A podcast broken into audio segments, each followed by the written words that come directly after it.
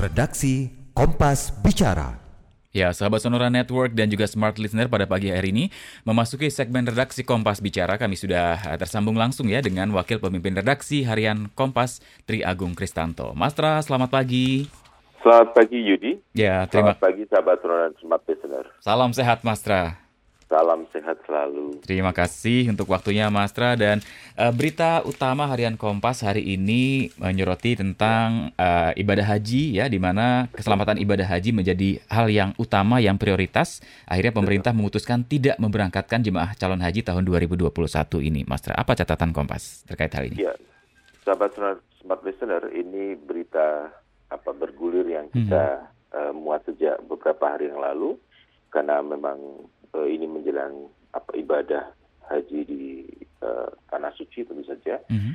dan pemerintah sudah memutuskan untuk tidak memberangkatkan calon jemaah haji uh, tahun 2021 ini seperti yang uh, dituliskan di berita utama di halaman satu hari ini mm-hmm. dengan keselamatan judul keselamatan jemaah calon haji hal utama dari sebelumnya kemarin kita juga menurunkan uh, berita utama juga yang mengingatkan bahwa soal kesehatan, soal keselamatan itu menjadi uh, pertimbangan yang harus dipikirkan kembali oleh pemerintah ketika memutuskan memberangkatkan atau tidak memberangkatkan uh, apa calon jemaah haji mm-hmm. dari Indonesia dan itu juga bukan hanya diputuskan oleh pemerintah sendiri tetapi juga berbicara dengan uh, eh, DPR, berbicara dengan uh, wakil-wakil organisasi kemasyarakatan mm-hmm. Islam yang lain dan kemudian juga bicara dengan Majelis Ulama Indonesia dan uh, pertimbangan yang paling mendasar tentu saja adalah keselamatan dari eh, jemaah calon haji. Selain mm -hmm. itu juga kalau kita baca Yudi mm -hmm. bahwa sampai hari ini misalnya eh, belum ada kejelasan dari pemerintah Arab Saudi tentang eh, kuota untuk eh, pemerintah untuk Indonesia mm -hmm. dan berbagai pertimbangan-pertimbangan uh, lain termasuk juga uh, soal uh, ketentuan vaksinasi dan sebagainya. Mm -hmm. Dan saya kira ini pilihan yang tidak mudah buat pemerintah tetapi harus diambil dan uh, harapannya kemudian bisa dimengerti oleh uh, umat Islam di Indonesia karena ini juga selain tadi di, disampaikan oleh pemerintah tapi juga didukung oleh Komisi 8 DPR mm -hmm. kemudian juga ada wakil-wakil dari organisasi uh, keagamaan yang organisasi Islam yang lain uh, juga dan ini kita melihat bagaimana dukungan dari uh, masyarakat terutama meskipun tentu kita bisa memahami kekecewaan dari sebagian masyarakat yang hmm, lain. Hmm, hmm. Apalagi kalau kita melihat data di halaman satu sahabat sonora smart listener dan kita juga tuliskan di kompas.id eh, bagaimana kemudian jumlah pendaftar eh, per 3 Juni 2021 itu sampai 5 juta lebih. Yep. Rata-rata waktu tunggunya ini 21,27 wow. tahun. Mm -hmm. Jadi bisa bisa dibayangkan begitu panjangnya tetapi ya kita tidak punya pilihan lain kecuali memang harus kemudian mengutamakan keselamatan, Betul. kesehatan warga negara kita yang akan uh, berkeinginan untuk menjalankan uh, kewajiban agamanya ini. Dan ya. bukan hanya Indonesia, saya kira ada juga laporan Singapura juga uh, memutuskan untuk tidak memberangkatkan calon hajinya hmm. pada tahun ini. Ya, dan pemerintah juga sudah mempersiapkan uh, konsekuensi dari kebijakan ini, di mana uh, ini ada tulisan setoran BPIH bisa diambil kembali oleh jemaah ya, Mas Tra ya? Ya, ya. Hmm. Uh, tentu saja ada konsekuensinya kalau diambil kembali berarti tidak ikut lagi dalam antrian, mm -hmm. kan? Hmm. Ya, itu juga juga mesti menjadi pertimbangan dari warga. Mm -hmm. Dan tetapi tetap kembali lagi bahwa keselamatan, kesehatan menjadi yang utama. itu menjadi yang utama. Betul, betul. Mas Tra, ini uh, juga tulisan berseri yang diangkat di harian Kompas beberapa hari belakangan ini terkait hmm. dengan polemik pengadaan alutsista yang masih menjadi terus ya. uh, apa besarnya biaya 1.750 triliun rupiah, ya, angka yang sangat besar. Apa kemudian yang perlu kita cermati dari uh, pengadaan alutsista di Indonesia TNI kali ya. ini, Mas Tra? Iya, Yudi. Uh, kalau kita membaca memang kebutuhan itu ada, -hmm. uh, bahwa ini juga disampaikan oleh Al-Araf, anggota Koalisi Masyarakat Sipil Reformasi Sektor Keamanan, meski dibutuhkan tetapi juga mesti dipikirkan itu secara bertahap. Mm -hmm. Apalagi kalau kemudian 1.750 triliun itu untuk membeli alat utama sistem persenjataan itu berasal dari pinjaman luar negeri Hmm.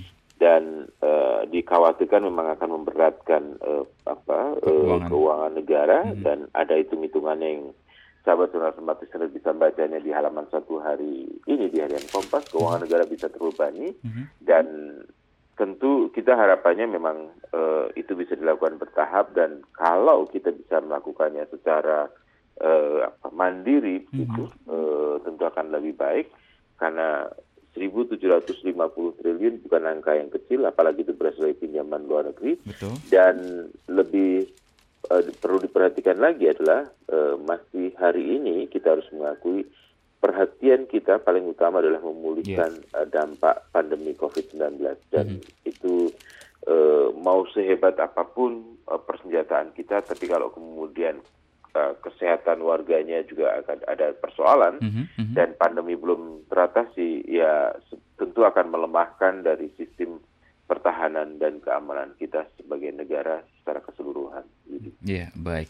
Terima kasih Mas. Untuk eh, terakhir halaman 16 kita biasa ke eh, sosok Kompas. Kali ini ada berita gembira dari salah satu anak bangsa yang mengharumkan nama Indonesia di pentas dunia dari dunia panjat tebing, olahraga panjat tebing. Frederick Leonardo, seperti apa sosok yang satu ini? Eh, menurut saya ini luar biasa eh, se- bergerak dalam bidang olahraga yang nyaris tidak banyak perhatian. Mhm. nyaris juga kita tidak pernah mendengar kemudian ada banyak perusahaan atau atau bahkan pemerintah juga memberikan limpahan bonus kepada eh, atlet panjat tebing ini tetapi ini memberikan prestasi dan kita tahu eh, dalam hal eh, panjat tebing itu Indonesia adalah salah satu yang terbaik di dunia Hmm. dan eh, Frederick Leonardo barusan juga menangi bahkan bukan hanya menangi eh, tapi juga memecahkan Rekor. rekor dunia eh, dengan dengan waktu yang luar biasa 5,208 detik Mhm. itu diciptakan di akhir Mei kemarin tanggal 29 Mei di kejuaraan dunia panjat tebing IFSC 2021 di Amerika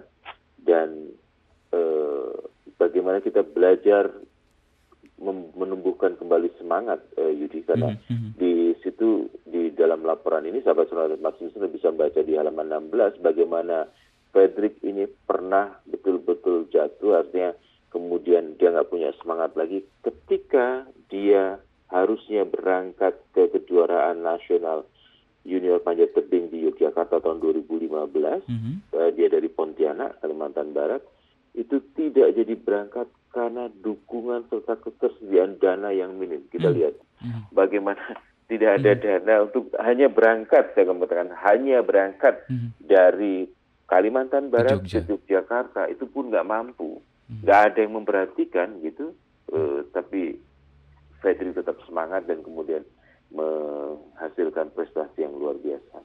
Saya kira kita mesti mengundang siapa memberikan perhatian kepada atlet-atlet yang sudah menunjukkan prestasi dalam sepi begitu dalam dalam eh, Kompas memunculkan ini juga sekaligus untuk mendorong tentu saja masyarakat memperhatikan pada atlet-atlet yang sudah memberikan prestasi luar biasa untuk Mhm. eh, bangsa ini dan mengharumkan nama baik Indonesia. Baik. Dan tentu saja atlet-atlet yang eh, untuk bisa mengembali nama bangsa kita untuk butuh juga kaderisasi, regenerasi dan seterusnya. Baik, Mas Tra, terima kasih untuk waktunya bersama kami pada pagi hari ini. Eh, sehat selalu kasih, untuk. Mas Tra. Ya, sehat selalu untuk sahabat saudara Smart Listener dan untuk kita semuanya. Selamat berkarya kembali, Yudi dan Baik. sahabat saudara Smart Listener. Selamat pagi Mas Tra. Demikian sahabat Sonora Anda bisa membaca berita-berita menarik lainnya di harian Kompas yang terbit hari ini, hari Jumat tanggal 4 Juni 2021. Anda juga bisa membaca versi digitalnya melalui kompas.id. Demikian redaksi Kompas Bicara.